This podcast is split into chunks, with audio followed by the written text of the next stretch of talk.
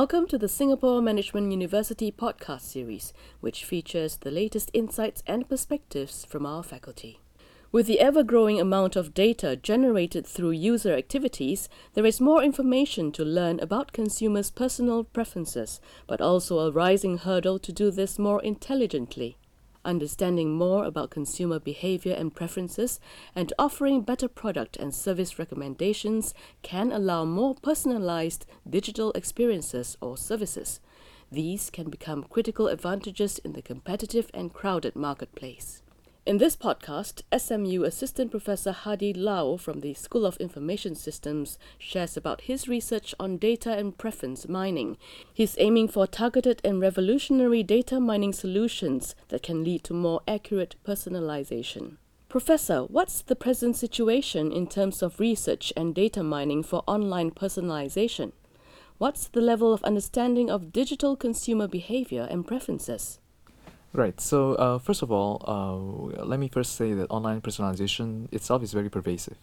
So we, we see it in many domains of our life. Uh, if you go to, for example, like Amazon, like a digital commerce site, Amazon would basically recommend things that other people will buy. Uh, and something that is pretty, pretty much close to all of us, uh, probably the Facebook newsfeed. Like every day we go on and check uh, what's happening there and uh, your newsfeed is going to look very different from my newsfeed. And the reason for that is because uh, essentially facebook is personalizing what we see. Now similarly like netflix is coming to singapore and this is essentially like a video streaming service. And uh, the same thing because there are so many videos for you to watch uh, they have to recommend uh, certain things that you're more likely to, to want to watch. Now having said that uh, since the online personalization itself is pervasive the reason for that is that it's not just useful, it's actually necessary. And the reason why it's necessary is because when we go online, uh, there are just so many options. Now, let's take for example, right? So, what would be the equivalent of Amazon online? So, offline it would be like digital, uh, physical store in Sim Lim probably. So, supposing I just buy a new iPhone, I'm looking for a case. So, one option for me, I could go to Sim Lim and I could go to a store and I could choose among the options that they have. There may be 10, 20, 50, or even 100, but I could spend an hour looking through all the different options. Now, if I were to go to Amazon and essentially just search for iPhone case, you don't get 10 or 20 or 50, you get millions. So, so in that case, it's not possible for any consumer to just go online and navigate through every single thing one by one. So, so in that sense, the businesses need a way to simplify the interface to the consumers in order to be able to recommend things that you are more likely to buy so that you don't have to see through all the millions. How is it done? So the online personalization technologies essentially are based on data mining. And the idea is that we are going to look at uh, the data coming in from uh, what the user has done. So these are like the transactions, like what they buy, what they watch, and probably like uh, whether they rate things online from 1 to 5 whether they like it whether they don't like it. So we enable some algorithms that is going to trawl through all this data and try to extract some uh, insights about what the user likes and dislikes so that we can actually do uh, personalization for that specific user. And what I find really fascinating about all this is the idea that you know to, to personalize something the idea is that you are unique. So we want to give you something that is not the same as everybody else uh, but the reality is that most of the algorithms actually have to look for people who are similar to you. So, so in that sense, uh, you know, we are unique, but we are not that unique after all, and that's actually a good thing. Why do you think we should better mine data about user preferences? We can do a lot more, but uh, the reason why we can do a lot more is that uh, the current uh, problems with uh, recommender systems is that um, essentially suffering from uh, two issues. So one of the issues is what I call sparsity. The idea of sparsity is that we don't actually have enough data. And the reason why that is true is because we know a lot about a lot of people, but we know very little about each one of them. So essentially, we know very little about a lot of people. And that gives us some problems because when we are trying to personalize, we need to know more about individual users. So that's one issue. Another issue is the issue what we call fragmentation, because all of us are human beings, right? So we have very diverse preferences. Uh, we do a lot of things in different spaces and in that case like we buy certain things we go to a uh, digital store like amazon. When we watch things we go to netflix. So we, we do different things and each business each company only knows a slice of us. So, so in that sense they don't know all of us. Uh, so that actually limits the applicability of some of these recommender systems because it, it doesn't learn the nuances that, that comes through from more comprehensive view of, of these things. This is actually very applicable to a lot of uh, digital businesses, and both consumers and businesses are going to benefit from personalization. So, on the one hand, if we look from the point of view of consumers, uh, because of the you know the multitude and diversity of options that are out there, this technology is going to allow us to simplify their life so that they don't have to go through all these different options, and that creates a lot of goodwill and usability, and some uh, satisfaction with the service. Now, from the point of view of the businesses, um, the businesses, even though they go online, they still face some limitations. And because there is still a notion of real estate online, and that essentially is our own screen real estate, like what we can see on a given screen.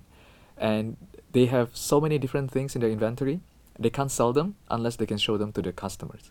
But the customers can't see all of them in one small little screen, so the only way to optimize for this real estate is to show each one of us something different, something that is actually closer to what we like, something that we prefer. So, so in that sense, the businesses would have a way to essentially earn more revenue, gain more profit by exposing us to things that we are gonna like anyway. Share with us your research on data and preference mining so far. What are your research goals? So uh, we are really looking at uh, finding better data mining algorithms uh, in order to do more accurate personalizations. Now, I mentioned just now the problem with uh, sparsity and fragmentation. And going forward, what we see to be something promising is essentially is the wave of big data. So the notion of big data is that we now know a lot more about uh, people uh, because you know everybody's now using a smartphone and they do a lot of things there and they you know all these activities there online can actually be uh, traced and some of it can be used to design better algorithms for personalization. Now, on one hand, um, we think that the big data can induce a sparsity issue because of the greater amount of data we have for individual users. On the other hand, the fragmentation part is also useful because we see that people nowadays are increasingly more willing to share their preferences on the public spaces that are online. So when we go to Twitter, for example, right, people comment on a lot of things. Uh, and, and, this cuts across uh, different domains. Like they may talk about the movies that they watch, they may talk about the cameras that they just buy. And what we hope to do is that we hope to be able to take advantage of this. Now, although this notion of big data is promising, it's also bringing some additional problems. And I'm just going to mention two key problems. One is the problem of volume. So because there is just so much of the data, existing algorithms cannot cope in that sense that you know it cannot consume all of this data efficiently. So so what we need is a set of algorithms that can run faster so that we can actually consume all this data that are coming in and being able to learn what the user preferences well. So uh, another issue that I'll mention about the big data is the concept of uh, variety. Uh, because in the past, when people study uh, user preferences, they mostly look at transaction data or ratings data, which are numerical. But uh, what we see are coming in today uh, is something that is a lot more diverse. So we also would like to be able to analyze text, for example. For example, what people write in Twitter, what they write in reviews, like the text reviews. And, this is actually much more complex than just looking at a series of numbers. Uh, not just that, there are also other kind of uh, formats and modalities, such as like images, like what people take a picture of, what they post on Instagram, and so on. So to really be able to solve these issues of both like uh, the volume and the variety of data, we basically need better algorithms, and, and this is basically the focus of my research. In conclusion, share with us your view on the future of research in this area. One interesting thing is that uh, because we are making use of um, algorithms for data mining and machine learning, and these are essentially algorithms that can learn from data, so there has been a very long-standing question and discussion about what is really more important.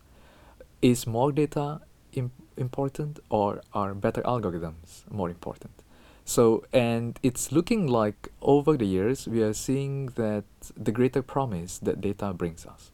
So, so in that sense, uh, what we have seen in the past, most of the research in this area, in terms of studying user preferences and recommendation systems, uh, they are built on some what we call benchmark data sets. And the idea is that these are data sets that are made available to a lot of different researchers so that we can all compete and design better and better algorithms. But uh, what we are seeing is that the improvements that we are getting is getting smaller and smaller. So which means that more or less better and better algorithms can't extract much more if the data is so limited. So, so in that sense, going to forward, going forward, what we would really like to uh, explore is the notion of trying to achieve significant leaps in improvement through better data.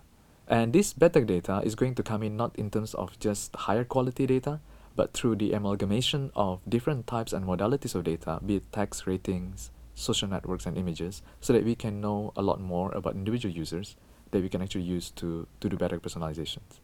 So essentially, big data is going to let us know uh, more and more about specific individual users so that uh, this technology hopefully is going to be even more beneficial in the future. Thank you, Professor. Thank you.